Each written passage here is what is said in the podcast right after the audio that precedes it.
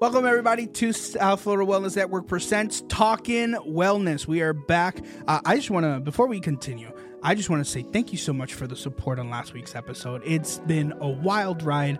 Last time I checked, 120 something views. Woo, woo, woo, you guys are awesome. We really appreciate So it. That was definitely, uh, actually, I want to give props to Kayla. She was the one that came up with the idea to do it. No, no, you can't give props to me. Actually, Diane Diane came up. Yeah, she reached out to Ah, me and said, "Man, I would go. really like to do Mothers in Recovery." And I said, "That is amazing." So, Yeah. thank you, Diane, and Thank thank, you, you, Diane. Virginia, Thank you, both Virginia. of you, because you all are just rock star moms Yeah. in recovery. heck of an episode. But um, through that episode, it inspired a series that we want to start. And um, this is a series that Kayla and I planned, what, two, three weeks ago now? Mhm. And we've been slowly building to this moment. Uh, we're going to start a brand new series, and it's going to become kind of the bulk of this podcast. Uh, it's called My Story Matters brief explanation. We're going to be bringing in people uh, people from the community people from south florida wellness network people who have a story to share. And we're going to it's going to be kind of like an interview style where we get to hear their stories we ask questions for perspective. And the goal is to inspire not only you as listeners but us as interviewers the importance of sharing your story right? The, the one of the biggest qualities of recovery and of well-being is to be able to sh- share it with other people right? To get that support and get that um, more specifically emotional support right? So to be able to build a community where we can actively share these stories of people who have gone through the depths of hell and have come back. It's, it's really powerful, right? So we thought, what better way to start uh, this brand new series than talking about Kayla's story? So as you saw in the thumbnail, where Kayla has a really interesting backstory filled with a lot of turns, a lot of moments of great, amazing things, and a lot of moments of really dark places. So uh, we're really excited to do this. Kayla, I appreciate you so much for being so open and willing to do this. You know that we this has been kind of a little baby that we've been trying to make, and then boom, it's happening, and we're here, and it's it is awesome. So we really hope that you guys are excited for this journey as much as we are. And um, without further ado, this is Kayla's story. Awesome. Thank you so much for that intro. And I will, I'm just so happy to be here with both of you and sharing my story. I can't wait to hear both of your stories. So just so you know, they are going to Yeah, be sharing their story coming soon as well. But um, so yeah, there's an interesting thumbnail. Uh, you'll see uh, that's tagged along to this uh, podcast, and that in that thumbnail you'll see there's a picture of a girl, and she's kind of in an orange jumpsuit. She has dark ring eyes, dark spots around her eyes.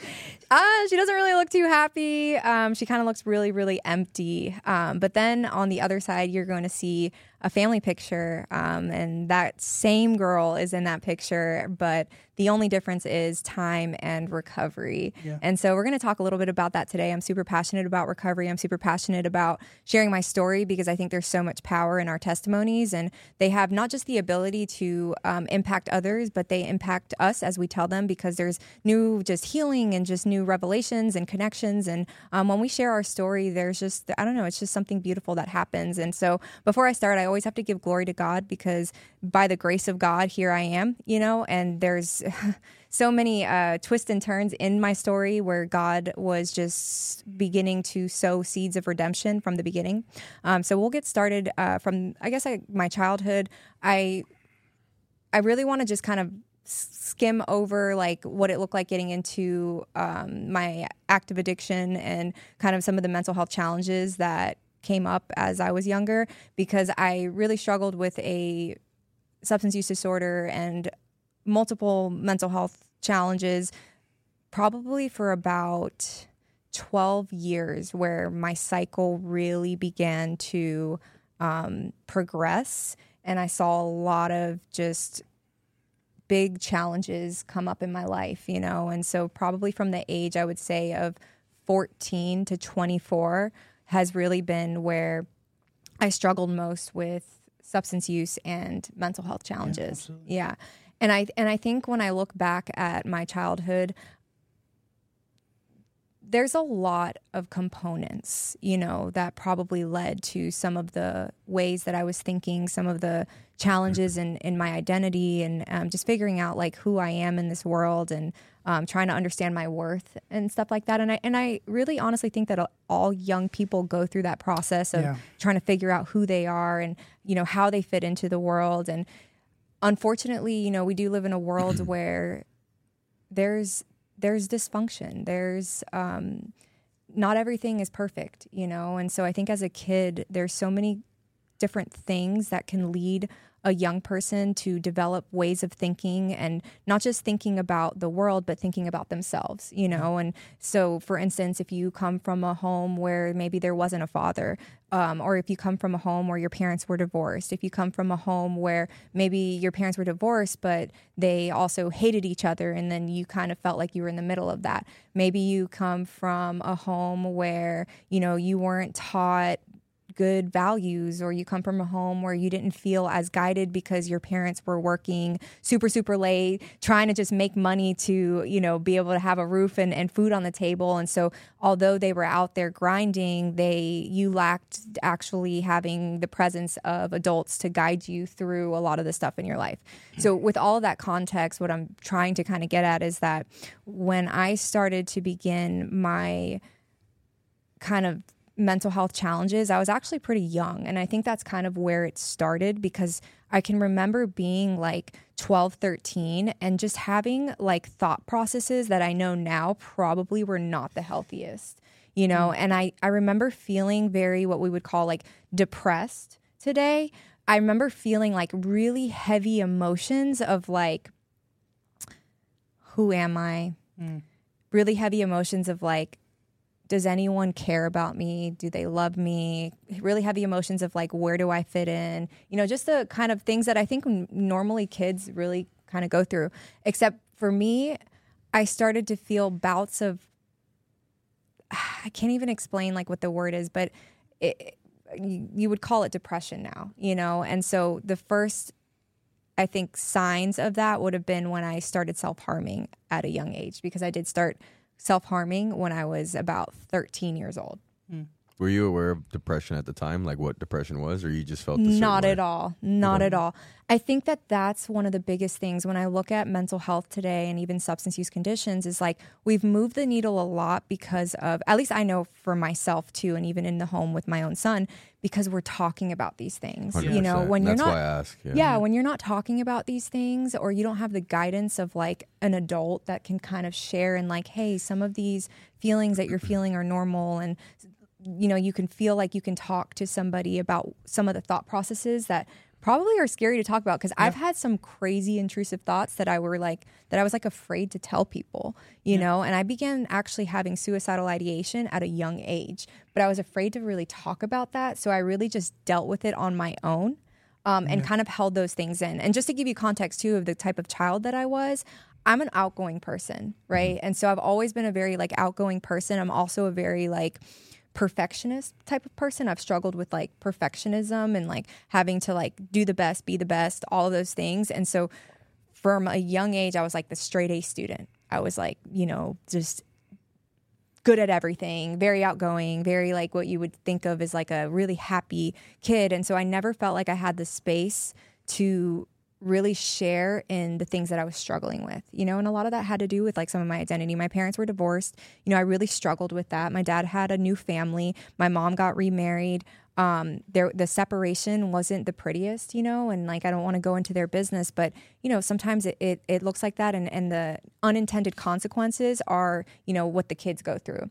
Because as children, and we talked about it in the previous episode, children internalize those things, you know, so it's almost like do they not want me right? Is this my fault type of thing? And i was a daddy's girl always you know? And so and i do think that fathers play a huge role for shaping what you know little girls look to in relationships. I really do believe that you know today. And it's not to put a, anything like a knock on my dad but i just think that when we know better we do better.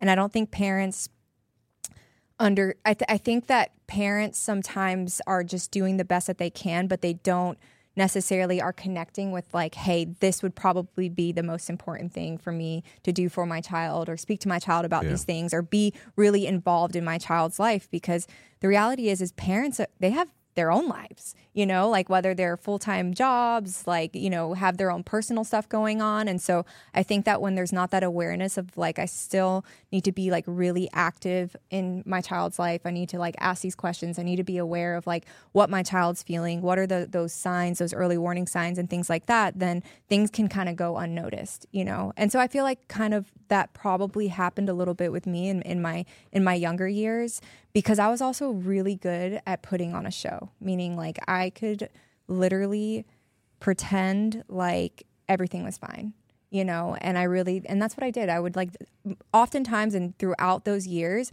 I dealt with everything on my own and I never wanted to like admit or be vulnerable about like what was really going on because I was yeah. so focused on what people see too. And I think that's a cultural thing, right? Is like you have to always be seen a certain way and i felt like that a lot in my family because you know we that's kind of that cultural background type of stuff. And so no matter what like it had to be that pretty picture you know? And so what do you do with that when you're feeling like you know the opposite inside but you don't feel like you have an outlet for that? Yeah. So i'm going to shift. That was just giving a little context of you know childhood throughout my my adolescence now like my teenage years you take all of this stuff and you put it into like a teenager who's going through puberty and experiencing all kinds of things. At this point i was probably spending more times with more time with friends than i was with like family and parents and and adults you know? And so it's kind of normal. Yeah it's yeah. a normal thing right? It's, it's a normal thing. That's that's usually typically what happens. Um, but when I moved, I moved. I moved at 14 years old. I moved up to Georgia, which was a huge hit to my family because I was leaving my mom's, you know, leaving my mom's house to go live with my dad. Mm-hmm. And I know that this, and I can understand, you know, why it was a huge hit because, you know, with regard to my mom, like she didn't want me to move. You know, yeah. she wanted me to be there with her. Um, I knew my dad was leaving, and I had this like I just always wanted to be with my dad. Like it was just like this thing that I had. You was know, it like a comfort that he gave you being around? Was it?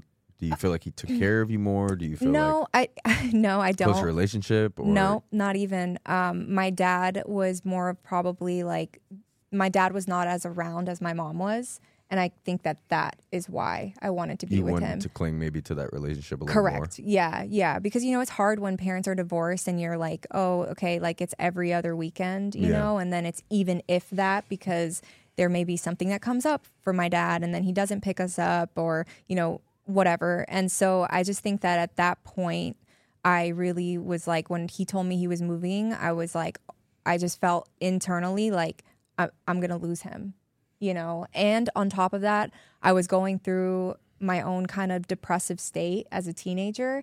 And at that point, I was like, I just thought like a move would be the best thing, you know, because I just wanted change. I wanted something to change. And I thought if I could change my gr- geographic location, then things would be kind of like fixed in my life, you know. But I, I actually relate to you a lot in that because when my parents went through their uh, separation, um, it was I was very similar in that way. I was trying my best to like for some reason I needed some sort of drastic decision making for it to make sense. Yeah. So that drastic decision making was I'm gonna pretend like my father doesn't even exist. Mm-hmm. You know. Meanwhile, like I know he was hurting too, and today I see it differently. But um, back then, I was so hurt and so disappointed at the fact that it was like, oh my god, the second dad in, the second dad out. yeah. Like, so it was like a whole mental thing that I was going yeah. through, and immediately I was like, you know what excuse the language, but f this guy. I'm not gonna. and it's yeah. it's so funny your guys' perspective too, because my my parents were also divorced, but at a way younger age. So I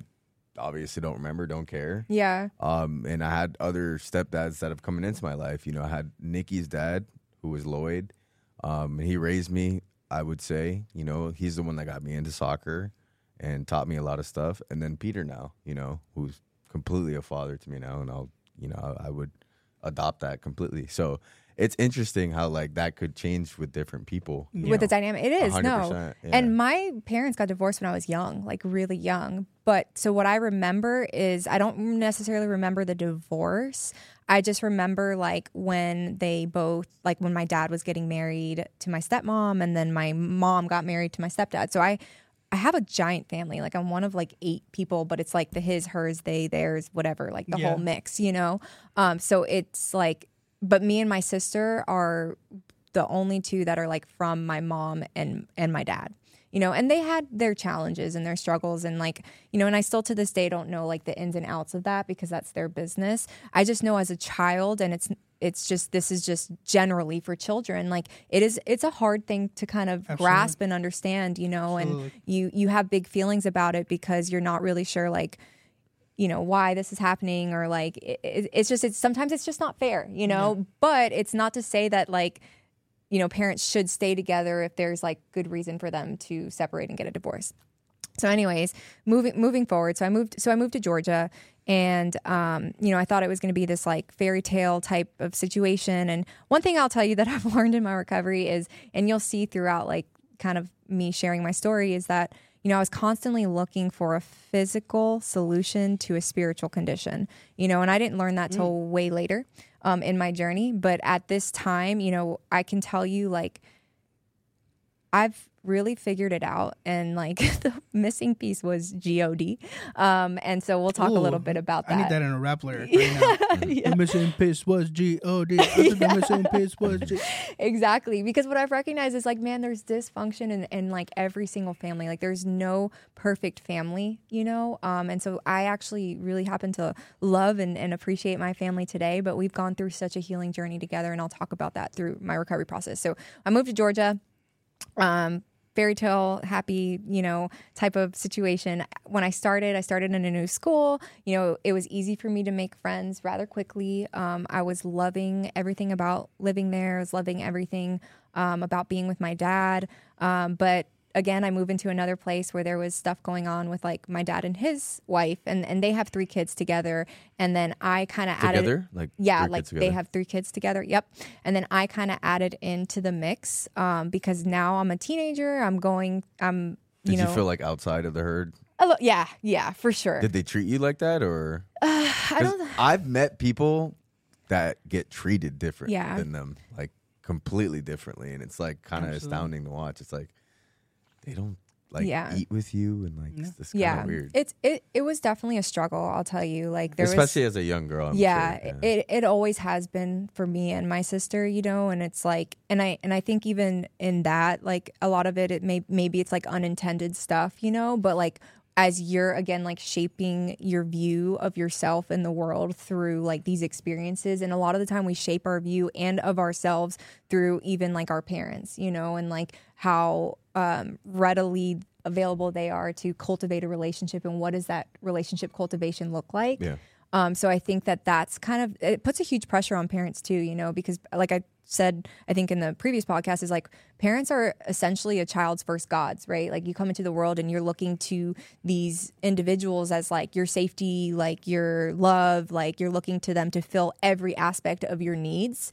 And so, you know, that's that's huge pressure to put on parents, and I think every parent um, will, you know, I don't want to say fail at some point, but you're going to make mistakes. You're going to be in error. You're not going to You're do not that. gonna live up to the You're never going to Yeah. live up to that expectation perfectly, you know. And so I think we learn that as children as we grow older. And um, but as but when we're younger, we don't really know that. We're just like angry. We're like, you know, this sucks. My parents suck. You know, those type of things. Those type Absolutely. of conversations. We everyone goes through it. Yeah. So anyway, so I moved up there. You know, they were having challenges in their in their marriage, and and you know, um, it ended up becoming. I don't even know how it, it all ended up evolving to where they were going to be moving back down to Florida. But I wanted to stay in Georgia. I was happy staying in Georgia. I loved being in the mountains. I had already started making new friends, um, and I was just and I felt good about being there. And so. Um, you know, essentially, there was a deal that was made, and I stayed in Georgia. My mom had no idea about it. Um, my dad, you know, moved back to, to South Florida. In retrospect, when I look at that, like, yeah, it's probably was not the best decision because now I'm, you know, 15, 16 years old, like on my own pretty much, like put into kind of like the care of somebody else, you know, who isn't family, but at the time they were taking care of one of my best friends in high school and like an other, another, um, youth, young adult, a teenager that was didn't have parents, and so we all kind of like It was moved kind of like fostering you guys. yeah, yeah, yeah, so, so, something uh, to along that nature. But um, at that point, you know, my life really started to take a turn because I felt very independent. And even though like I felt very like grown up, I was not a grown up. And Right. but I wouldn't have told you that. Like you're talking to me, I'm telling you I'm grown. I make my own decisions and all this stuff. And I felt entitled to that because there was a lot of things that I started to go through at like in my adolescence, including trauma, like in my teenage years, that just made me feel entitled to say like I'm an adult, you know. And I was putting myself in a lot of adult situations, and at, and I was always gravitating towards like older people. Um, I think I've always been that way. Like people will always tell me, like you're an old soul, like you're you're wise beyond your years, and like I just would develop relationships with like older people. It was it was very interesting, but that can be dangerous too, right? Depending on Absolutely.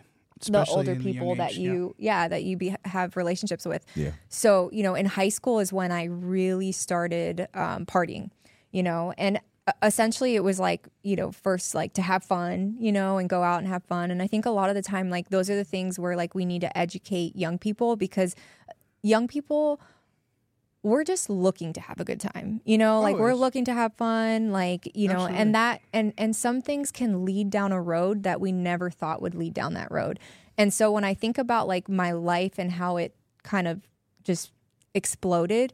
It's like you know like hurricane season how like the water's warm so there's like different components and like you know the right you know storm comes like rainstorm and it hits this warm water and then it starts to kind of evolve and then it goes over here and it hits this warm water. So that's kind of like how my addiction and my mental health challenges evolved right? It mm. was like the perfect storm mm-hmm. you know the perfect water the perfect components because in my teenage years i did go through trauma you know, and I didn't know how to deal with it and I didn't know how to talk about it, nor was I willing to talk about it. So, what did that do? It caused me to have a lot of internal pain, uh-huh. right? I was already having stinking thinking, right? My thought processes were were were not the healthiest. Mm-hmm. So, our brains like you create neural pathways in our brains. So when you create like an unhealthy thinking pattern, it almost creates this this neural pathway where like it begins to just kind of be in a cycle Yeah. where you know and Our so thoughts create thoughts. correct. And so like my thoughts Yeah, created thoughts and then my experiences were validating those thoughts.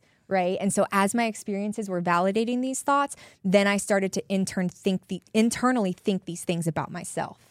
You know, and so it's like when you see how that happens, and then now I'm, you know, at an age where I'm also partying, right? And I know I'm not a, a like probably like a normal person or normal. I was not a normal teenager because like when I took substances, I really liked the way that they made me feel because they made me feel different than how I felt originally. And mm-hmm. so it almost became instantly like this coping mechanism. And when you're using something to cope, and you have a lot of things that you're coping with, you're going to use that in excess, right? And so when you think about it, for me, and when I think about it, I never wanted to be like, hey, you know, in 10 years, I want to be this drug addict that's, you know, incarcerated, homeless, um, in immense just p- internal pain, like hates, completely hate myself, ha- have lost custody of a child that I had a teen pregnant. You never expected that, like, this would be where my road goes. Mm-hmm. Mm.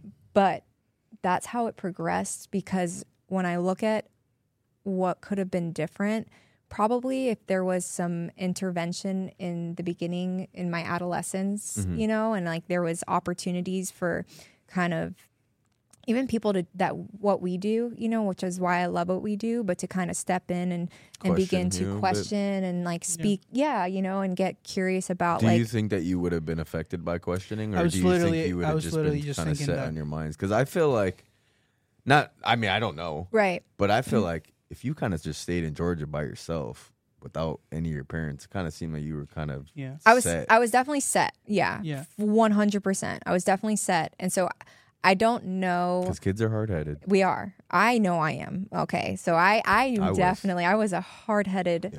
kid, you know, and, and you couldn't tell me anything. But I think the interactions would have had to be been different, right? The engagement. Like even how I engage a young person today is not like questioning them. It's really just wanting to get to know them, right? And and really taking a genuine interest in in who they are and the things that they're going through. Do you feel like no one took a genuine interest in you? back then at the time, and that's why you kind of Yeah, I definitely feel that way. When I look at like when I look at school, right? So like when you think of like what are the places where people could have seen maybe some of the early warning signs, right? Probably school for me would have been like um, a, a a- a spot where they could have like something could have been done like Yeah. you know differently. Um, and the reason I say that is because like you know I didn't graduate because I missed so much school. Yeah, You know, so if that's crazy. yeah, you know, if they saw if, if I was missing so much school, right? Every time I did show up to school, I was legitimately either coming down from a high or like extremely high. You know, and I looked I know I, I would show up to school like really disheveled. I have my best friend used to like come find me. I would be at like random houses and she would be like, Kayla, come to school. Come on, I'll take you. And I like just never wanted to go. Hmm. You know, and so it was like, you know, at, at after I was living with um where I was living when my dad first left, I like left there not long and I went from house to house, like living with like different adults. Were there multiple people that this was happening to, or like, let's say in your school, Mm-hmm. was this happening to 50, 20, 100 people, or was this like a small minute Yeah. people like you, like five? Yeah, I think I think what you're going is was it like a group of people that that that were I, kind my- of I want to understand, like, was it like something you were struggling with that like no one deals with, and it's something like it was hard, or was this like something like everybody around you was struggling with? no, I of- think there was definitely people that struggled. I have a friend that took his life in um, high school, also had substance use and mental health conditions. So do you think maybe going to where you were in that specific vicinity place made it a lot easier to be on? Because I know like Florida has a a lot more a lot of drugs too, but, But like there's you a lot more resources, places, yeah. That's all there is to do. right. You know, I definitely think that being in a rural area played a huge role in it because like we've moved the needle a lot here like in South Florida and I know that that's what is trying to be done in that specific place even now to that this too, day. resources alone right too. Yeah. 100% so when you think about like people when you think about this is why I, it, education and awareness is so vital i'm so passionate about it because people when they don't know they don't know what to do right and so then they just assume that's just a bad kid right like and and i'm Exactly. sure Yeah. that Yeah, that exactly. and i know that that was my like my the stamp on me right like i get that you know i was i'd been gone to jail before the age of 18 three times you know i was in a federal investigation before i was 18 you know there's Yeah. so many things where people were just like man that's just that's just a bad kid you know and so I can see how like that stigma or just like those assumptions and just like kind of you kind of like write somebody off.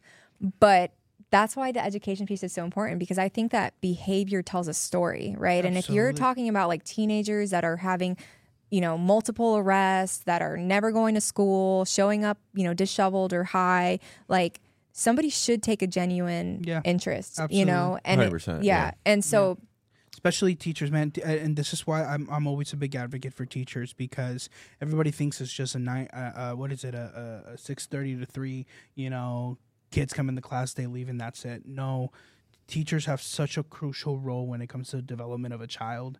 You know, and like half of these teachers are there because they really care because the pay's crap. yeah, You know, the, yeah. the the benefits are crap. We all know this. Every teacher in this earth will tell you this. My fiance tells me every single time I talk to her. Um, uh, she's a teacher, by the way. Uh, so so they're there for the passion. Yeah. You know, and like it's a great reminder to teachers of the importance that they have in their Yeah. development. Right. You know, I've I had teachers in my life the that that when I was struggling, they came up to me and they said, "Hey, Chris, I saw that you weren't as active as you normally are in class. Are you okay?" And those were the teachers that I had the closest relationship to right in- in because high they school took yeah they took that in genuine school, too. interest So yeah like- so te- if any teachers in the community or anybody watching this podcast who's a teacher um, and has felt, especially these past years, you know, the schooling system hasn't gotten be- the better, right? Um, if you're feeling a very like unmotivated, just know that your jobs are important. and you can make a and difference You can make Yeah. a difference no matter where you are. I just want to 100% wanted to pause and say that for a Yeah. second because I think it's crucial. You know, It is. And I think that anyone can make a difference, right? Like if you're somebody who's around teenagers or young people or even your friends or your adults, like when you start seeing like early warning signs of like this is different than what this who this person usually is or these are things that are like super concerning like Yeah. make it your make it your priority you know to like go over there and not to be like what are you doing but just to be like hey like what's going on you know I, I've I, I've noticed this and I just wanted to check in on you like people just take a genuine interest rather than you know kind of oh my gosh you know just judging and being like this is this person or whatever but um okay so moving on um so I stopped going to school. I didn't graduate high school. You know, that's part of my story too, because I got um, pretty much kicked out for not attending school. I got pregnant at 17 um, with my son Cooper, you know, which was another thing. I um, met his father at pretty much uh, like a dope house, you know, um, I was partying at, and I was living there. And I met him there. Um, he was also on drugs. We were both on drugs. Um, he was really uh, there, kind of in like the beginning stages of like my like where my addiction like really really took off. Um and he was not in a healthy place in his life either you know? And so you take two you know broken people trying to you know fix each other and and get together. And it's like that tornado and the hurricane coming together and trying to just like do life you know and it's hard i always say like you know i was not even i didn't even feel like a whole person and when you take like a point two of a person and a point four and you multiply that you don't even get a one you Yeah, know like you're not even you close. just yeah you're not even close so there was so much dysfunction there I was head over heels over him, though. I was so in love. Um, I think I was also just looking for a savior. I was looking for somebody to save me This from. goes back to what you were saying. You were looking for someone to like. I forgot what you said specifically. Like take interest or like yeah, in yeah. your life. You know, 100 want to know. Absolutely. And relationships, just, I'm just going to go ahead and say it like those were drugs for me too, you know, because I was still looking mm. for a way to get out of myself and I was looking for a way to feel like worthy and validated and enough, you know. And so I was sexually active like really young, you know, when I, mm-hmm. I, I really shouldn't have been, you know. And so, but I was looking for that love in those spaces. Again, I'm, I'm, I'm filling this spiritual condition, which I know now with all of these things that I think are going to fill that void or make me feel better or help me discover who I am or at least feel like I'm good enough in this world. And so, um, it's interesting how people love to fill the void with more darkness. It's oh my gosh, incredible. isn't it? It's it's wild, but that's but that's kind of like what we do, you know. And when the the thing about it too is you have to think like when we think of our minds and our brains, like a lot of these things let out endorphins, right? And so what yeah. happens is is like your brain is also like there's the physiological of addiction, you know, and then there's that like addiction like when you're when you're the psychological you know there, there's there's both of the things and so you have to take both of those things into account and then i'm a young person whose brain is still developing Oh, yeah. but now i'm putting in a lot of You got to think narcotics. addiction's like a neurological disease, the same as like ADD. So the same way you want like serotonin or endorphins, same exactly way a drug addict would exactly want it. and so Exactly. it, uh, essentially remember i talked about my depression the first drugs that i started to use were uppers you know? Um, and so i got addicted to those uppers because they brought me up out of that low you know? And then that progressed and i got a, addicted to opioids as well you know? And so and then so all of these things were happening from such a young age where my brain is still developing. So you can imagine like you kind of one Were you predisposed to all this stuff? Like, did your family have a background of? Yes. So again, family. So predispositions are there too, right? My family has background both mental health and substance use. My my aunt, um, you know, she she died of a drug overdose, Get that two for one unfortunately. special, Yeah, and then um, I have mental health throughout.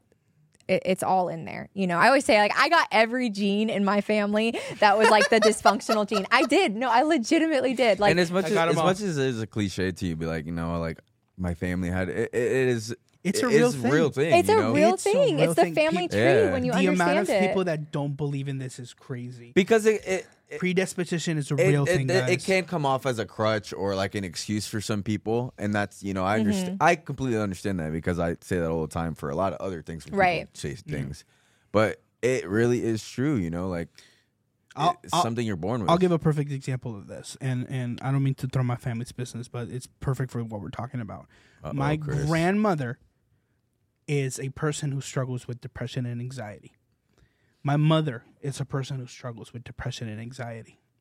and I am a person who struggles with depression and anxiety. Yeah. Three generations in a row. Yeah. And you tell me that predisposition is not a real thing? Yeah. That's wild. No, it mm-hmm. is. That's for wild. sure. It definitely is. And then I think it's also the other components, right? And so you And, have fact, and to that, you ha- everything else right. that was going it's on. of just like with like cancer which is also right like that you have to get the early checks if you know that your mom had breast cancer and those things. So there's preventative factors.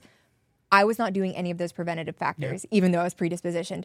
But i didn't know at the time that i'm predispositioned to all these things. I didn't know at the time what i was doing was not preventative but it was actually leading down this road. So without the knowledge and the education that i have today i did, had none of this knowledge. You know mm. i didn't even know what recovery meant. I didn't know what i didn't know any of these terminologies none of this stuff. So you're just moving through life you know and mm. you just think shoot there's something wrong with me you know? And so i'm trying to fix it with every little thing whether it be a mm. person um, whether it be drugs i did it with money you know chasing money. I was just chasing all of these different things Right. to try to fix what was going on with me that can only be fixed internally you know So I, I'm very interested. So I, I've I've met him, so I want to talk about him.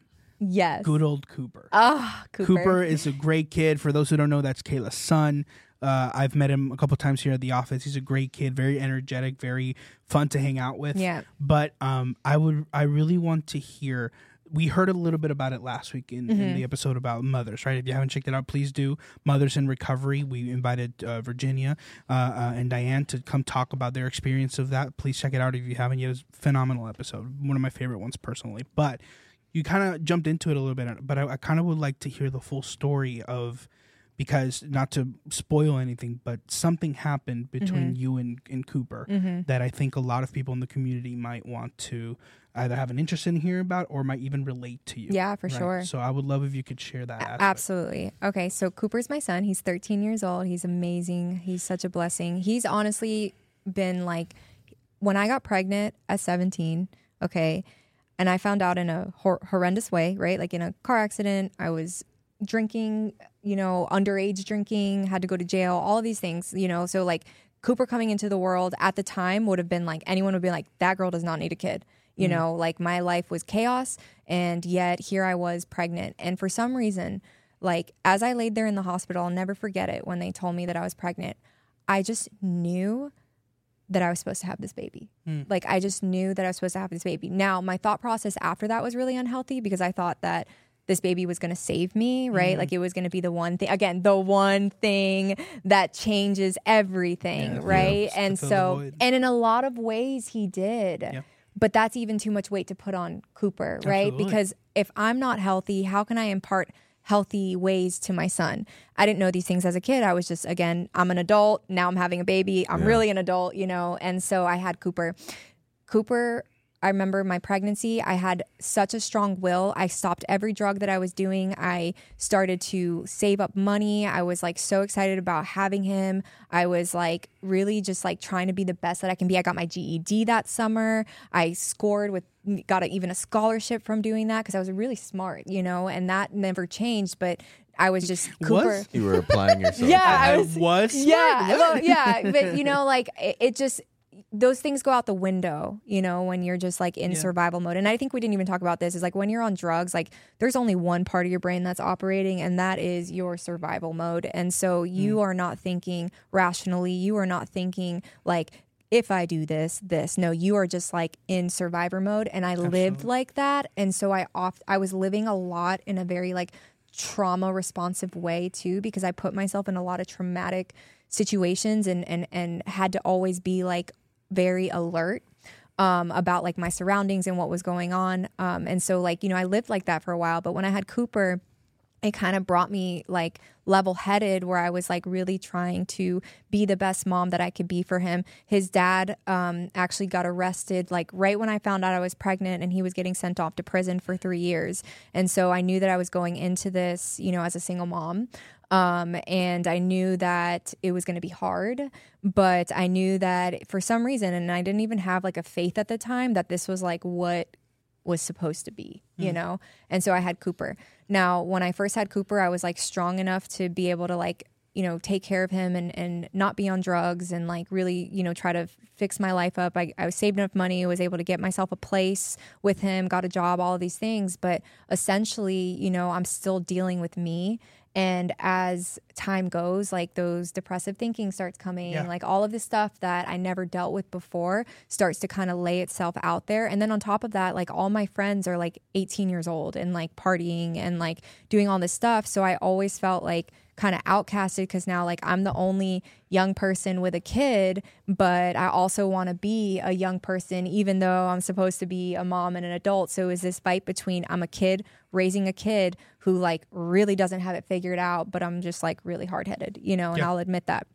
Um, so you know, I I struggled through that and essentially ended up like falling back into my ways. And I would kind of like at first I would be like, okay, well if I just drink because that's not doing hardcore drugs and everyone drinks, like that's fine, you know. And this is like a, again like the messages that we put out there for young people. But guess what? I, Kayla didn't drink just to have one drink. Kayla drank to like binge, blackout, drink, you know, and that was just the way that I did things. Like I did things to the extreme. And so it essentially like began just that process of like falling back into um, my addiction. But now it my addiction had switched from like saying well at least you're not doing these hardcore drugs but now i'm an alcoholic you know? And so again it's like you know that that same behavior with different with different stuff.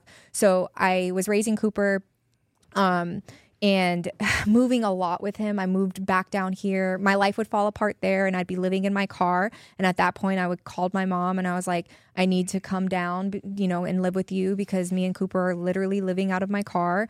Um, and so I drove down to South Florida, moved in with my mom, was like trying to get my life together. I went got into this is what I would do. I would, I would try to get well for a little bit. I got went to Broward College. Was like I'm going to go get my degree in in nursing, and you know, um, got Cooper. He was down here into school, like preschool and stuff like that, and just trying my best because I always he was always my motivator. But I was always trying to fix things with like external stuff rather than doing the work. But I didn't know at the time. So, anyways, down here, I became just like a major alcoholic. You know, partying every weekend. Put put Cooper down for sleep, and then I'm out, and I'm out, and I'm going, and then I would be waking up in the hospital, and my mom would be there like crying. She's like, "The cops found you in a bush, like you were just like completely non-responsive," and like, and I would not remember anything. Um, and it was like just like things like that that would happen, and I would get angry. And when they would try to like confront me, and I would just be like so frustrated. Why? Because there was so much shame that I was dealing with too that like it was hard to really like cope with things. So I just kept like just wanting to use, you know, because what would happen is like when I would drink, it would like become an escape. You know, and then I would not remember anything. But then when I would wake up and I would feel that shame all over again. So it was like just that cycle. Yeah. Anyways, they got to a point where Cooper's dad got out of prison, and um, you know, maybe like a year after that, I wanted to like move back up to Georgia and like try to work things out and be a family. I was always looking for ways to just like fix this by going here, going there, going everywhere. So I moved back up there. He was not doing well either, you know, um, and so he had, you know, nothing had really changed. Um, sometimes you go into prison and you actually come out. A little unhealthier. And that was kind of like the concept here. And so um and then me and him kind of getting back together was just like another just like explosion you know? And it was like every single time things just got worse and worse you know? It's, it wasn't that it got better it just got worse and it progressed. But when i moved back i started dabbling back in like the harder drugs. Um and i started to really do some things that were really unhealthy unhealthy behaviors and stuff like that. And so you know i was always trying to manage like being a mom and like hiding all of this and showing up as a mom, but then having this other life. So it was like I was trying to live these two lives, but you can't because this is going to bleed into this, you know, and kids are impacted no matter what. Like you may think that, oh, they're young, they're not going to remember, they're not going to, it's not going to, that is such a lie. I think that kids are impacted from the moment that they're in your Absolutely. belly. Yes. You know, I'm a firm believer in that. And I've watched even my son's journey and the resiliency and, and how much he's had to recover himself, you know, through our, our family kind of recovering together. But to your point of what ended up happening is things got progressively worse. There was a few more arrests on my behalf. His same with his father. His father ended up going back um, to jail and looking at a prison sentence again. And then I was in and out of jail as well. um, you know, in the life of drug dealing and just, it, it was just chaotic. You know, it was like everything was like 10 times worse. Um, and essentially, I lost custody of Cooper. Um, when that happened, it was like somebody came in, ripped my heart out. Like, that's literally what the pain felt like. I wanted to die. Like, I just remember feeling like I want to die. Even though I knew and I was so upset and I had so much shame because I felt like I was failing him as a mom, but it was like, he's my only reason for living. You know, he's like the only reason that I wake up every day and like even like and will even try, you know, but I felt like I was so deep and dark and into my addiction and into my challenges. I honestly felt like I was going to die alone as a drug addict on the side of the road and like some random person would find me you know and i literally remember feeling like that's that's what's going to happen to my life you know because i watched my life just like fall apart in like just horrendous ways you know and i went through more trauma um, throughout that too and it's like I was just so, and I was beating myself up so much about everything. I like hated who I was. Like, I remember one day, like in my place, just like breaking every mirror because I just didn't even want to look at myself. And that's just like the space that I was in.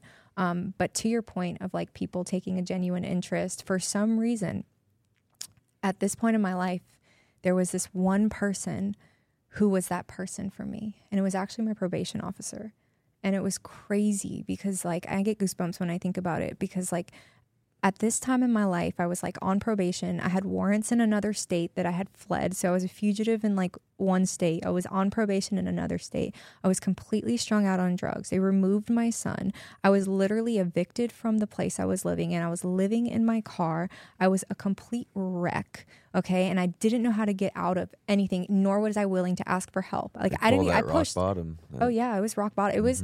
Rock bottom beyond. I was li- it was like hell. Like literally I was like living in hell and I felt like every day was just like ugh, it, it was it was miserable. Yeah. So my mental state was at its worst. I mean, at its worst, and I could not stop using because I just like I remember being like I don't want to use, but I was so one addicted to these drugs, but then two, it was like I needed I was I wanted to take my own life and I needed something to just like take the pain away. And so every day it was just like you're falling back into that same neural pathway of like the same thing even though you know like this is what's killing you, this is what's keeping you from everything you've, you know want and and and in life, but it was like I was stuck here. And so what happened is I created more self-hatred every time I used I, I hated myself even more. Every time I used I felt more shame. And so essentially I had a probation officer and I would go into her office when I would drive there. I had no license and I would like get out of the side of the car like I was slick or something. And like you walked. Yeah, yeah. It was so ridiculous. I'm like, Kayla, what I would put mud on the back of my plate so cops couldn't run my plate, you know, because we lived in the in the mountains and like you could, you know, have mud on your car.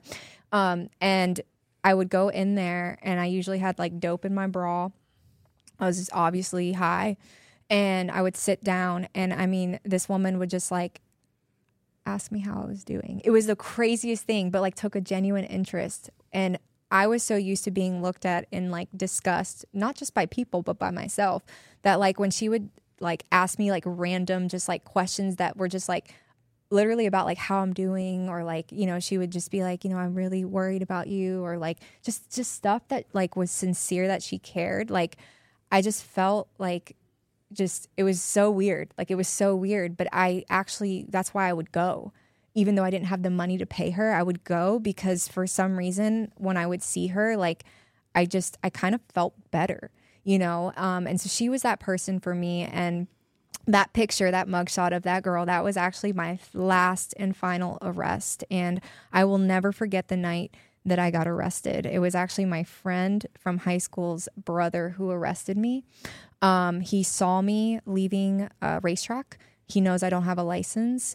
Again, I had that mud on my on my tag, and it was I think it was like two in the morning. It was it was pretty late, and um, I was shouldn't have been out, and I was not doing good things while I was out, you know. But I had got I remember I worked that night, and I was going to meet up with someone, and I remember when he pulled behind me, and I was like, crap, you know, like, and I, I just kind of like knew and I like pulled into Bi-Lo parking lot, which is like this parking lot.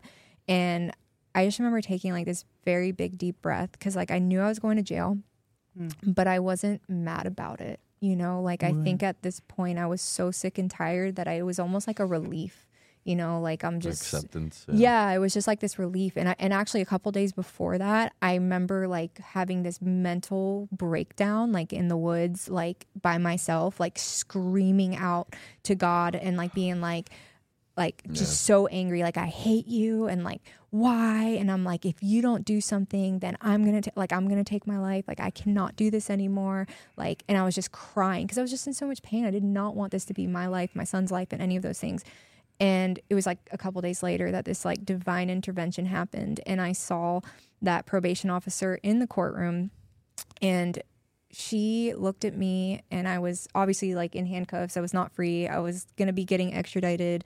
Obviously the state that i was you know fled from they were upset. They wanted me to do me to do prison time. It was like this whole thing. I'm looking at all this stuff.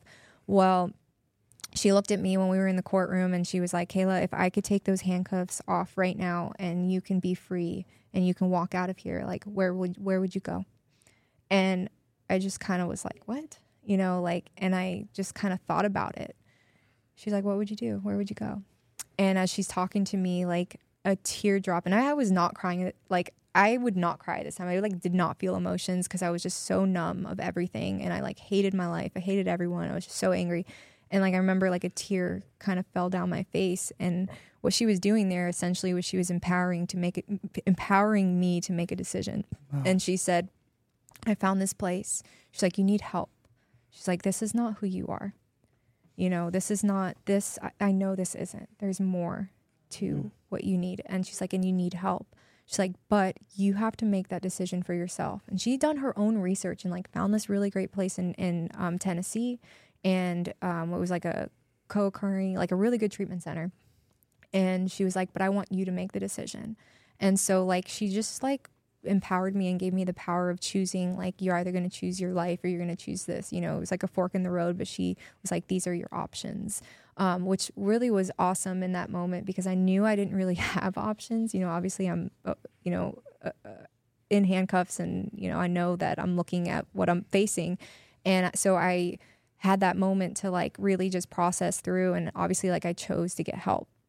And that was the offset in the beginning of just like my whole life. And so that's why my recovery date is August 20th, 2016 because even though like I went to jail like a month prior and and I could have used that time, I used it as the day I got out and decided to like go and get help you know and so like that mugshot was like the last time that i've ever been arrested or been in a jail unless it's to bring a message of hope to other women that are incarcerated which is pretty incredible you know and yeah it, it's so wild. And when i went to tennessee i was there for about i was in the residential treatment center for about four and a half months. And mm-hmm. i will tell you that was probably the most fo- important four and a half months of my entire life you know, the whole treatment aspect was about a year, but like in that intense space was about four and a half months. And when I say I had extreme breakthrough, I it, like profound breakthrough, you know, and they dealt with my trauma, they dealt with, you know, my mental health, they dealt with my substance use.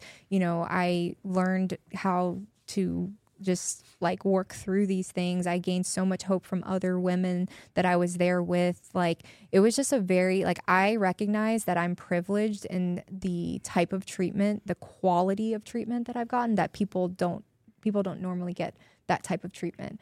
I was able to get that treatment too because like this is how good God works. Mm-hmm. My grandfather died and he was like a really big part of our lives and he actually left me an inheritance but i wasn't allowed to touch it until i was 25 so that money just kind of sat there even though if i would have probably gotten it earlier i would have just blown it and Probably killed myself right That's. Yeah. crazy. so that money is actually what went to my treatment That's crazy. yeah. So in an essence, my grandfather died, but it saved my life, you know, and that to me was like something so profound too. And like when all of these things were happening and I was having these breakthroughs, like my whole perspective on life started to change and I started to understand like the fa- you know like the family dynamics and I started to understand the different components of my life, the trauma, the shame, you know, where I was as a mom and you know, it was really scary because as I was going through this process and like it's a lot of hard work. Like working on yourself is difficult and I think that's why most people are um, afraid to do it because it's like you're going into like those painful places. You're really looking at yourself like you're exposed like you're naked. It's scary you know like there's risk there but my god is it so worth it? Is it so worth it? Like i I would not be who I am today if I did not go there and if I did not work through those things and if I did mm. not get really really honest, you know, but God put like some key players in my life that were there to just support me through that. And that's why support is so huge. And that's why sharing your story is so powerful and so it's so powerful. profound, right? There's just this therapeutic alliance that happens when we come together and we actually discuss the the the difficulties, the complexities Absolutely. because we can heal. You know, they say hurt people hurt people amen to that, bro. I have done it. I have seen it. I still see it today. but one thing I've learned is healed people heal people because it is through our healing that we are able to then just express and also like profoundly like touch and and and illuminate, you know, uh, yeah. healing. Absolutely. And it's the same type of thing. So while I was in treatment, um, I was still looking at the prison sentence. I was on a bond condition. So I got out of jail. My mom, my mom was so amazing during this time. She really just like showed up. She would fly out. Her and my grandma, they would because I I'm moving from state to state. You know, my custody battles in Georgia. I'm going into Tennessee. My mom was granted that she was allowed to drive me, so she drove me to um, treatment. And like this is when our the restoration of our relationship really began. Yeah.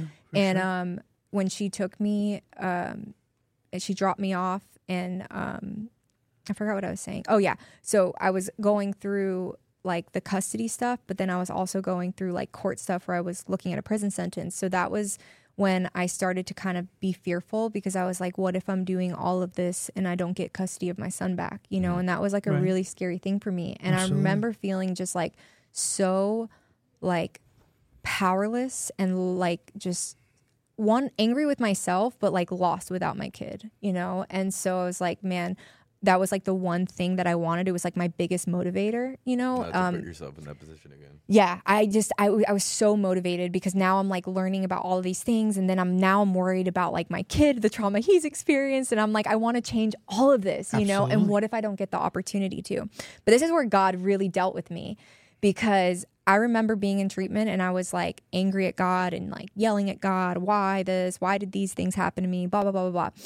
And I would ask him for this like burning bush experience. I'm like, if you exist, like if you're really real, like we're out in the woods in Tennessee. I'm like, show me a deer, like make a deer appear. I want to see a deer, whatever. And I would do this like throughout my months of treatment and yeah, there would be like I've no deer, you know, and I would just be like, but I was changing and things were happening, you know, but I was just like looking for this burning bush experience.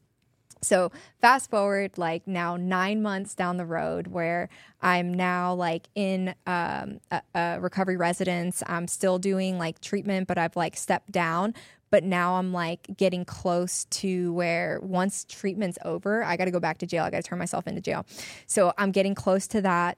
The things with the custody battle were not looking that good because if I go to jail, I do not get custody. So there was like this big thing, and there was other people that yeah. were looking after trying to get custody of my son. He was not with me or my mom in that time.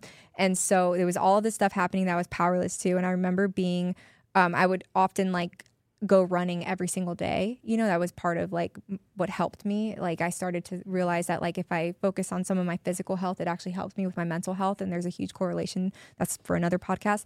But um, I would go running every day and during those runs I would be like talking to God. Like that's just how like my oh, relationship. Yeah. I was just like very authentic too cuz I just I come to driving. God. Yeah, I just that's come to him thing. as I am, you know, and just like angry and or scared or whatever. Mm. And um I remember having this conversation like just being like, "Lord, I'm so like I'm so afraid. Like I'm so afraid. Like what if I don't get him back? And I was crying because yeah. things weren't looking good. I had two weeks before I had to turn myself back in. I'm already having to plan like putting my stuff in storage, potentially looking at prison. Blah blah blah. My mom's gonna have to fly and take me back to jail. And I just remember like getting to this point where it's like my heart in a, in that moment like I had stopped running and it just like kind of fully surrendered and I had this like this these thoughts come over me of just like I've taken care of you thus far like I'm going to take care of you I'm going to take care of Cooper and I just started to kind of like speak out and say like you know what God, you've you've you've brought me this far, and I know you haven't brought me this far just to drop me. If I'm not going to get custody back of Cooper, I know you have a bigger plan. I will be ready when he's 18 to have that relationship. If I have to go to prison, it's going to be to help somebody.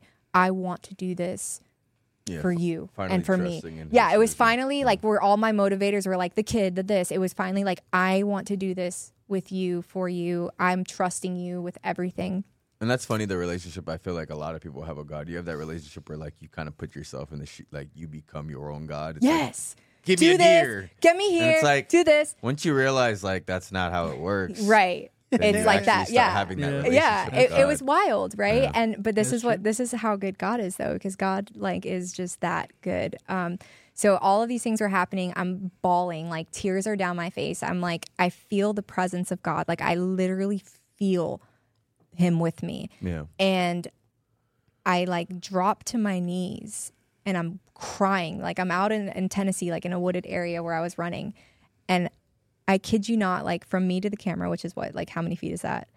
Hmm. Seven. Give it a good Okay. six, Yeah. seven feet. Okay. So maybe it was like a like maybe it was 10 feet. I look up and there's a family of deer like right in front of me. Okay. Mm-hmm. So like how profound that was for me. And it wasn't about the deer. It was about the surrender, but even just like that in that moment when I looked up and I'm like literally crying, I've already went through this whole process and there's the deer that I've been looking for. I was for. gonna say that before you said the story. I was like, God's almost like a big satire comedian. He Like, is. He just has li- like life lessons for us that are He just like does. I look back at us and you're like, damn, that's so wholeheartedly funny. Wow. that the best comedian in existence. That's why I have my deer. Yeah. That's literally why I have my deer because it mm. was my Oh, that's cool. reminder of like he That's and that cool moment to have a tattoo with purpose. I like, knew yeah, he like said. "I hear you. I've been here. I, I've I've been every tear you've cried. I'm listening." But it was like he waited for the perfect moment where like my heart had already surrendered, and then he mm-hmm. kind of like showed me evidence Because of you might not him. have received the message beforehand. Right, yeah. right, right. Well, it wasn't even the timing. My heart wasn't positioned in the right way. Exactly, My heart at that moment was positioned like in the right way, you know, Yeah. to where even from that message of the deer, like I knew it wasn't even about the deer, like it was about this surrender, but it was also about, man, how amazing and like God is so intentional and he's so in tuned to like you Yeah. specifically. I you. remember when I first got into church, and I remember I asked my mom, I was like, it's not fair, really, like for everybody in the world, because like, what if they never hear about God, and what if they never have a chance to go to heaven? And I remember, like, she told me, she's like, everybody will have a chance, like, no matter what culture, religion, lack of food, no matter what, just because of like how you know, bec- how God is. It won't always be linear to everybody, but everyone will have one chance Yeah. at one point in life to connect with God and have At that least, relationship. Yeah. Well, And that's that- why we're that's called to go out to every nation, right? Yeah. And like and give give the word, you know, and also like speak of hope and, and those things exactly. because that those are those moments. And that's why I never ever like turn down a moment to share my testimony because God is written all over it. Like this me here, like everything about my life today has has been legitimately only prospered because of God. Yeah, mm-hmm. You and know? someone could have never, ever, ever, ever, ever heard about heard about God, and they could stumble upon this podcast and hear your story, and that could be their one. And it didn't even come through like it, you know? church, you know, like it came through this like non-traditional way, Yeah. which then led me because I was even heavily involved in like the the fellowship because um, there's like fellowships for like Narcotics Anonymous, Alcoholics Anonymous, where it's like a group of people that like really truly like love you so unconditionally because they've experienced Yeah, the depths of hell and they've walked They through, so they don't judge, they don't, you know, all this stuff. And that was like my first kind of experience with recovery um, besides treatment. And then i remember having like this these spiritual what they call like spiritual awakenings and just being like lord like at the time i was just like god i don't know who you are. I'm really loving what's happening. Um, show me more. I want to know who you are. And that essentially is what led me to christ you know and like where i'm at today. And so i always say that to say like you know our journey through life i think is a spiritual journey where we're trying to learn you know like our purpose who we are who's our creator. Like these are the understandings that i think every human is trying to like figure out essentially in whatever ways they try to find it. But what I recognized in my recovery process is that everything that I had been searching for in a solution for for Kayla was God you know, and it was what God provided. And in that, it obviously there was work that I had to do. You know, there's definitely work that comes along with that, and it, and recovery continues because I continue to be refined. You know, I got custody back of Cooper. Yeah, that was like the beautiful thing was like after that surrender, I didn't know what the outcome was, so I surrendered not knowing the outcome. Oftentimes, we want to know the outcome, and our relationship with God is very conditional. If you do this, I will believe. Yeah. But what happens when God doesn't do that? Do you still believe? Yeah. And that's why we see it all, all the time, right? Like people are like, why, why God? Why Like, does this war Right, happen and if it's like- God's real? It's like right. And so it's like you have, and there's going to be things, this is what I recognize in like my maturity with my relationship with God is like, there are going to always be things that are beyond my understanding because if I was God, I would know I'm not God, you know? And so there's so much that I still don't understand. And there's mysteries even in my relationship that I pursue with God. But one thing's for certain is like, He has been so faithful in just like, his promises, which has really nothing to do with like Kayla's conditions or outcomes or circumstances, but just essentially in like who he is. Right. And that, like, in those times, he was there to comfort me in those times. And that there's purpose beyond my pain, right? That there's a message out of my mess. And if I chose to just kind of follow and do that next right thing, what was happening essentially is like all of the broken pieces were falling together in a beautiful way. You know, that was like pretty, pretty profound. So, two weeks after that deer situation, I essentially uh, found out that I was not going to have to go to prison. The They had followed kind of like my whole journey. Obviously, I was submitting all my drug tests, all my therapy, everything, all the stuff that I'd been doing in that like nine months. And they were just like, I mean, it blew them away. Like, I guess they saw hope for maybe like the first time in a while because they, I guess they hadn't experienced so much of like people like changing their life that quickly that my they broke like a really nice message and um, essentially like dismissed my charges and so I didn't have to go to prison. Then it was like two weeks after that that I got custody back of Cooper. So it was like obviously like these were just huge like blessings that were like completely out of my control. Like that was great God's grace over my life, things that I didn't deserve. Because at this point I was now taking ownership of the things that I did wrong. So regardless, like I knew like, hey, you broke the law. If you have to do the time, you're doing the time, you know, and that was just my thought process in it. Yeah. But that was God's grace over my life, you know, and then it brought me back it brought me down here to Florida because when I was getting custody back, it was like God blocked every single path. I never wanted to come to South Florida. I said, I'm never moving there. I'll stay in Tennessee. I'll move back to Georgia, whatever. I'll never come down here.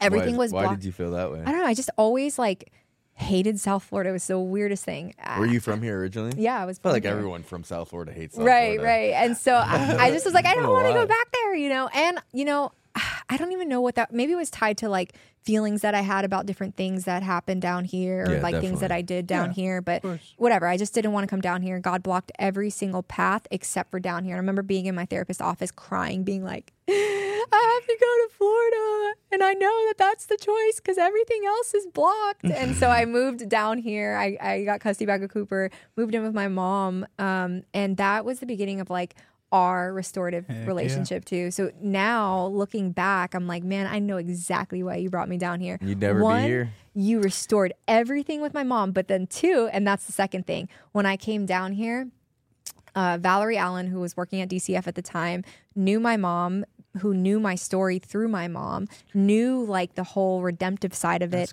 and wanted me to work actually at DCF as a peer specialist. They peers were like this new thing. It was like um, you know almost seven, seven years ago. Yeah, And it's so funny because right around when my mom started the company is But- right around that whole peer stuff started But happening. but what ended up happening is because they didn't know how to interview peers, they called your mom. Your mom met me at DCF. She interviewed me. We cried, bawled in that interview office, and essentially I ended up coming here rather than there. That's wild, man. Yeah, and so when you look, my at mom has a very similar story to you. She Yeah. really does. I mean, Yeah. she got pregnant very young, run away, Yeah, abusive, a lot of trauma, family back. Can't wait for that similar. episode. I know it's gonna be incredible. Can't wait for that Yeah, episode. Have you have you like talking to my mom? About, not like, not well? like that. Uh, I've sp- obviously spoken to Susan before. Uh, Yeah. she's my, she's my boss. And Yeah, of course. yeah, yeah. But um, not to that degree, and I can't wait for It'll be that. fun. Oh episode. my god, me It'll too. However- yeah, yeah, she's incredible. Kayla, I do want to ask you this question. Okay, but as we start to close out, Yeah.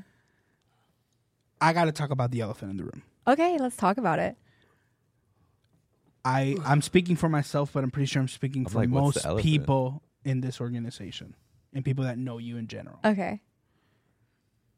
The Kayla that you described at the beginning of this episode compared to the Kayla that we see today is two vastly different people. Oh my gosh, yes. and I see it. I, I remember especially because I've I, we've had conversations about your story. Uh, spoiler alert: We tried to do this episode another time. It didn't really go uh, as we wanted it to go.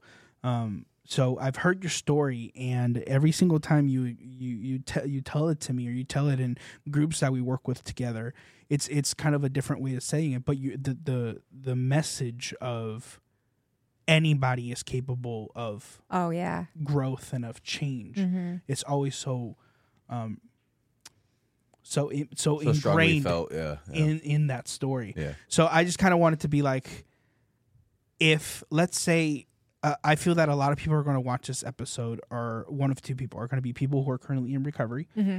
or people who are currently trying to find ways to get out of it Mm-hmm. out of the depth right, Right. of the void Of their you will. challenge, yeah.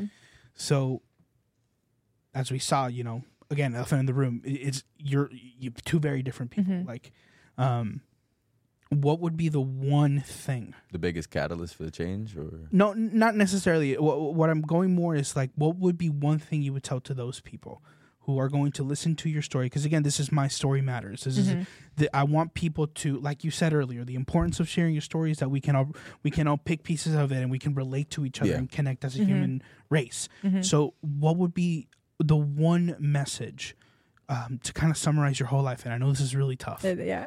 but the one message you would give to those people who are currently struggling through the same, similar, or even slightly similar situations to what you're going through. Hmm. Wow. Yeah. That is kind of hard just to sum it up. Um, I want to start with one of the biggest things that I think people struggle with is feeling alone in their specific challenges, right?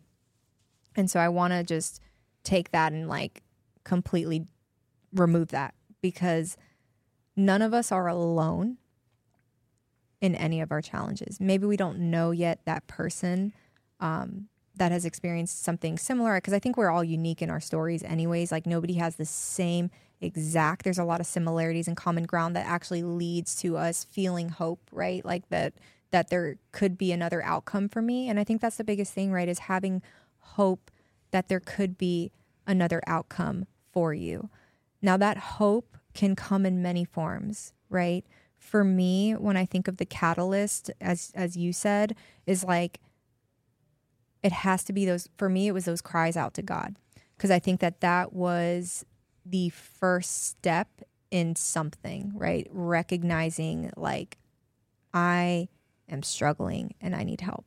So the first real cry out maybe wasn't to a person, but it was to and mind you here when I cried out to God, I didn't really know what I meant by crying out to God. I was just crying out to what you want to call it the universe, you want Yeah. to call it whatever because we're all in a different space in our journey. Um, but it was the first time that I myself admittedly that you can't do it by yourself. recognized I needed help. Yeah. Yeah. The next step was then people, right? Because in order to move through that, we need people to help us, you know? And so it, I think that if I could leave you with one thing, it would be that one there's always like nobody is too far gone. Like nobody. Like i thought i was and i was not you know? And i've watched many people even beyond me like cooper's dad who i who people were like there's no way. Like he i mean people look at him as like a miracle beyond me because his rap sheet would roll out like probably five miles long. He's been incarcerated pretty much majority of his life you know uh, in prison lots lots of trauma lots of dysfunction you know gang involvement like all of these things that come with those types of lifestyles and even he has had a profound transformation and Nice. is living That's a life in recovery and today another beautiful thing is he's that person in that picture with my family so god not only restored both of us in in profound ways individually but he brought back our family together, which is something that's so beautiful. awesome. It's so yeah, it's Yeah. exceptional. It's, it's I mean, I awesome. think about it, I'm like, wow, mm-hmm. this is such a miracle, you know. So we are now raising, you know, our children together. We're we're teaching them, we're instilling in them, you know. And I used to be afraid because I used to think like, oh my gosh, Cooper has me as his mom, who you know, his dad is this. Like, there's no hope for my kid. I don't think like that today. There is Absolutely. 100% hope for my kid.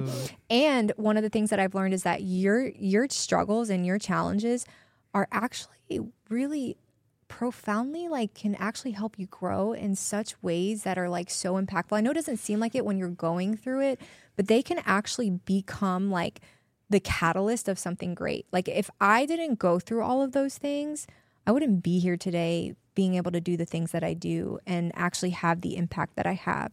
So sometimes even our struggles feel like they're um like they're forever but they're not you know? Um but getting help is the biggest thing right? Like we can't obviously move from one space to another without help. So i guess like that would be what i would leave people with is like you have to recognize that you need help and just have that tiny wee bit of courage to ask for it. But when you do man do things start to shift? I feel like god will move mountains and shift the world on your behalf. Now it's a process you know like it is a mm-hmm. process. It doesn't just happen overnight. And i think sometimes we struggle in a society that is a very like microwave mentality where we think we could put things in for 30 seconds and we're going to get popcorn Well, yeah. Think about the. I mean, not to. I know we, we've gotten very Jesus and biblical here, but like think about the mustard seed, right? yeah Everybody forgets that. Oh, you got, need to have courage, like like a mustard seed. But everybody forgets that a mustard seed is still a plant, so it needs time to grow. It needs time to develop. You know, it's not like you put it in the in the earth and boom, mountain can be moved. No, like it takes time to grow, and it takes time to develop that mustard seed, um, that faith, that courage to be able to pull through. So Yeah. I, that's an awesome analogy. Yeah. And man, you're worth it. You're worth it. You know, every person has just dignity and value and like has been put here on earth for a purpose, a unique purpose only to you. Like you're gifted with unique abilities that nobody, Michael can do things that Kayla can't do, that Christian can do things that neither of us can do. Like, and man, there's people that love you, you know, and that, that would be like my biggest message because that was what was so hard for me to grasp. But a lot of it was because I, I couldn't accept that people love me, let alone God love me, because I didn't love me. I mean, I hated myself, Yeah. you know, um, but there's hope there. And it all starts with that recognition and that asking for help and just knowing like no matter what, you are loved. You are loved by a God, and I, and you may not understand it, but that that that God loves you so so so much. And so you know the process, um, it just starts with like taking that first step. You know, whatever that looks like. Absolutely. Well, Awesome. uh, Kayla, on behalf of myself, I'm I'm pretty sure Michael and and everybody watching, thank you. Yeah. Um, Yeah. This is exactly what I feel you and I pictured when we said we wanted to start this series, and um, I I cannot wait to expand this to more people, different stories, different lives. You know, uh, this year, sp- this these past few months specifically, have been a really big wake up call with, um, at least for me in my life, the importance of sharing your story Mm-hmm. you know? And that's why when when you started when you brought the idea because originally it was your idea um it, it inspired me so much because i i felt it immediately like yeah that's what this needs to be. So we can't wait to keep going. Kayla one more time thank you so much. We appreciate your honesty. We appreciate your openness and uh, we thank you for just trusting us to be able to do this with you today Yeah, absolutely. I wouldn't. I wouldn't want to do this with any other two people. Yes, thank yeah, you for I love sharing. you guys. Appreciate you. Yeah. So we don't know what the next My Story Matters uh, will be, but we promise you uh, when it happens, we'll give it everything we got to make sure it's the best that it can be. So Yeah. thank you so much for watching. Uh, Kayla's actually going to be gone next week, so it's going to be Yes. Michaela and I. So uh, just because that happens doesn't mean you guys uh, need to like skip the episode, please no, watch it. yes, It's- they're it's amazing. I love watching Um, your guys' bro, the broski It episodes. just goes from PG to PG thirteen. Yeah, yeah. That's true. That's sa- that's actually very true. Um, but once again, we want to thank you guys for watching. Please like, please subscribe, hit that notification bell so you get notified every single time we post uh, a, an episode or a video. Um, if you're listening to the audio version, please give us a five star rating. You have no idea how much it helps. It helps with engagement, it helps to share, and it helps us to connect with more people, and more people can hear stories like Kayla's, stories like our Mothers in Recovery episode, stories like Brian Sims when he came over and he, he was kind of like the the the first version of this that we ever did, and we had so much fun with with him in that episode. So the only reason we can do that is if you guys support us and you guys keep sharing um, what we got to say. So we really appreciate all of you. Um, have a great rest of your day, or week, or month, or year, and we will see you in the next one. Stay Awesome. well. Bye.